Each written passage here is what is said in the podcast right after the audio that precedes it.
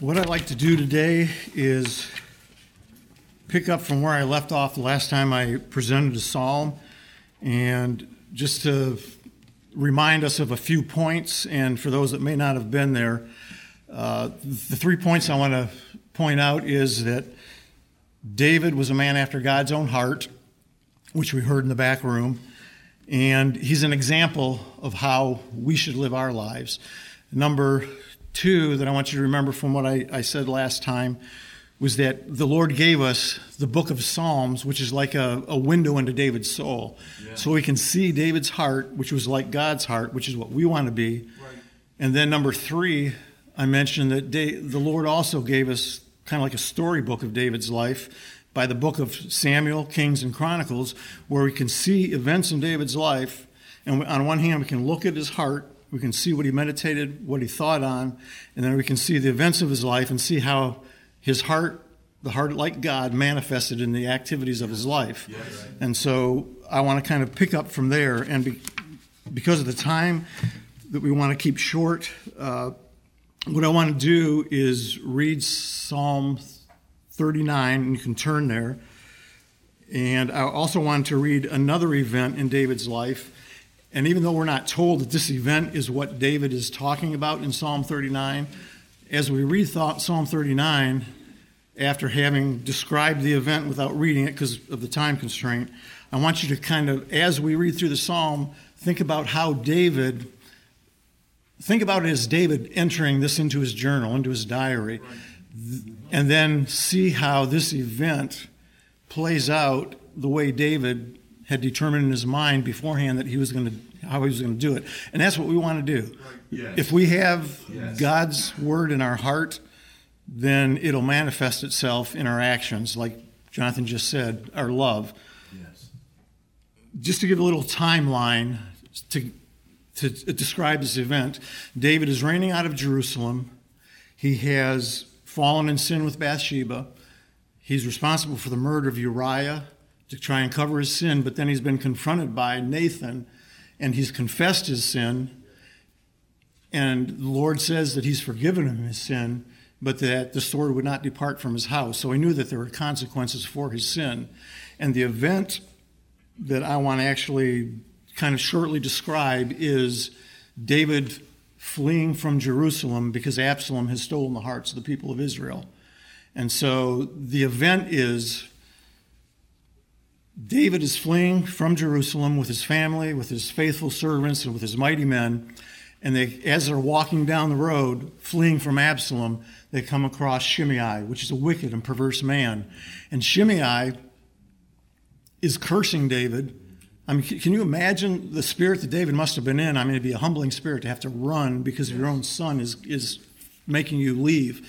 And Shimei is not only cursing, but he's throwing stones, he's throwing dust in the air. And David's servant, uh, Abishai, says, Let me go take his head off. And what does David do? Say, does he say, Sure, go ahead. And by the way, bring his head so I can kick it down the road as I'm walking and leaving Jerusalem? David doesn't do that. That wasn't in David's heart. What David did was he just, he pretty much just said, No, the Lord has brought this on it. He knew what Nathan had said, and he could probably put two and two together. The Lord is is is chastening me right now. I'm not going to say anything. Let him curse. It's the Lord that's done this, and they just keep on going down the road. And so now I want to just read Psalm 39 with that event in mind. And like I said, the Lord doesn't tell us this is the event that David's talking about, but just look at all the different things as we read it that just fit so perfectly in place. Psalm 39 I said, I will take heed to my ways. What ways are you talking about, David? That I sin not with my tongue. Right. I will keep my tongue I will keep my mouth with a bridle while the wicked is before me. And Shimei certainly fits the description of a wicked man. I was dumb with silence. I held my peace even from good, and my sorrow was stirred. My heart was hot within me. While I was musing, the fire burned. Then spake I with my tongue, Lord, make me to know my end and the measure of my days, what it is, that I may know how frail I am. Behold, thou hast made my days as an handbreadth, and mine age is nothing before thee. Verily, every man at his best state is altogether vanity. Amen. Selah. Surely every man walketh in a vain show. Surely they are disquieted in vain. He heapeth up riches and knoweth not who shall gather them. And now, Lord, what wait I for? My hope is in thee. Amen. Deliver my soul from my transgressions. Make me not the reproach of the foolish. I was dumb, I opened not my mouth, because thou didst it. Remove thy stroke away from me. I am consumed by the blow of thy hand. When thou rebuke, when thou with rebukes dost correct man for iniquity, thou makest his beauty to consume away like a moth. Yes. Surely every man is vanity. Selah. Amen. Hear my prayer, O Lord, and give ear unto my cry. Hold not thy peace at my tears, for I am a stranger with thee, a sojourner, as all my fathers were. O spare me, that I may recover strength before I go hence and be no more. Amen. Just a few points. Uh, you know, David said, I said, I will take heed to my ways. If we just fall into a situation without having already determined in our heart and have that heart of God, we're going to fall into wicked ways. We're going to open our mouth. We're going to spew out hatred against other men. And, you know, the situation with David was different than the situations we're mostly in. We sin, we, we go to the Lord, we ask Him for, for, for forgiveness, and that's all we have to deal with. David was dealing with not only his own sin, knowing how great it was, but here he has a wicked man, and, and it often happened that way where he was just being rebuked, he was being mocked, he was made fun of. You know, where's your God? Uh, look what your situation you're in. You know, it doesn't look like God is with you. But rather than focusing on the wickedness of that person and just, you know, building up in his mind all this hatred for this person, you know, like it says in verse three, you know, my heart was hot within me while I while I mused, the fire burned. You know, a, a, wicked man would be just fuming, thinking about what Shimei was saying. But what did David do? What does a righteous man do? He doesn't think about it. He knows that wicked man is wicked. He's vain. It's not worth even considering. What does David do? He turns his eyes within himself.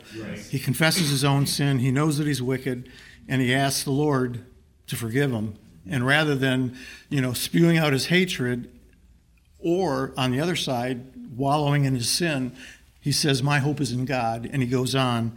And there's just a ton of information in here that's just just amazing to really look at, but don't have time for. But just one last thought: the final verse where David's final verse where David says, "Oh, spare me, that I may receive strength before I go hence and be no more." And also above where he says, "Don't let me be the reproach of the foolish." Right knowing David's heart and, and all the evidence in other places in the Bible, we know that David wasn't so much concerned about his own self. He was concerned about the, you know the Lord and not wanting to shame the Lord. Yes. And when when David says, "Spare me," that I can recover strength. It's not so I can you know go back to being a great king and everybody will look up to me. He's saying, we know it from the testimony of the Bible. Lord, don't leave me in this state. Give me my strength back so I can serve you. And that's it's just an amazing lesson in Psalm 39, and it should be our lesson. You know, look into the Word of God, make it our meditation and yes. in our hearts, so that, like we're going to hear today, that it'll flow out in our actions, right. and that when right. a storybook, so to speak, is written about our lives, it'll it'll match the love of God and what what God wants for us. Yes. Amen.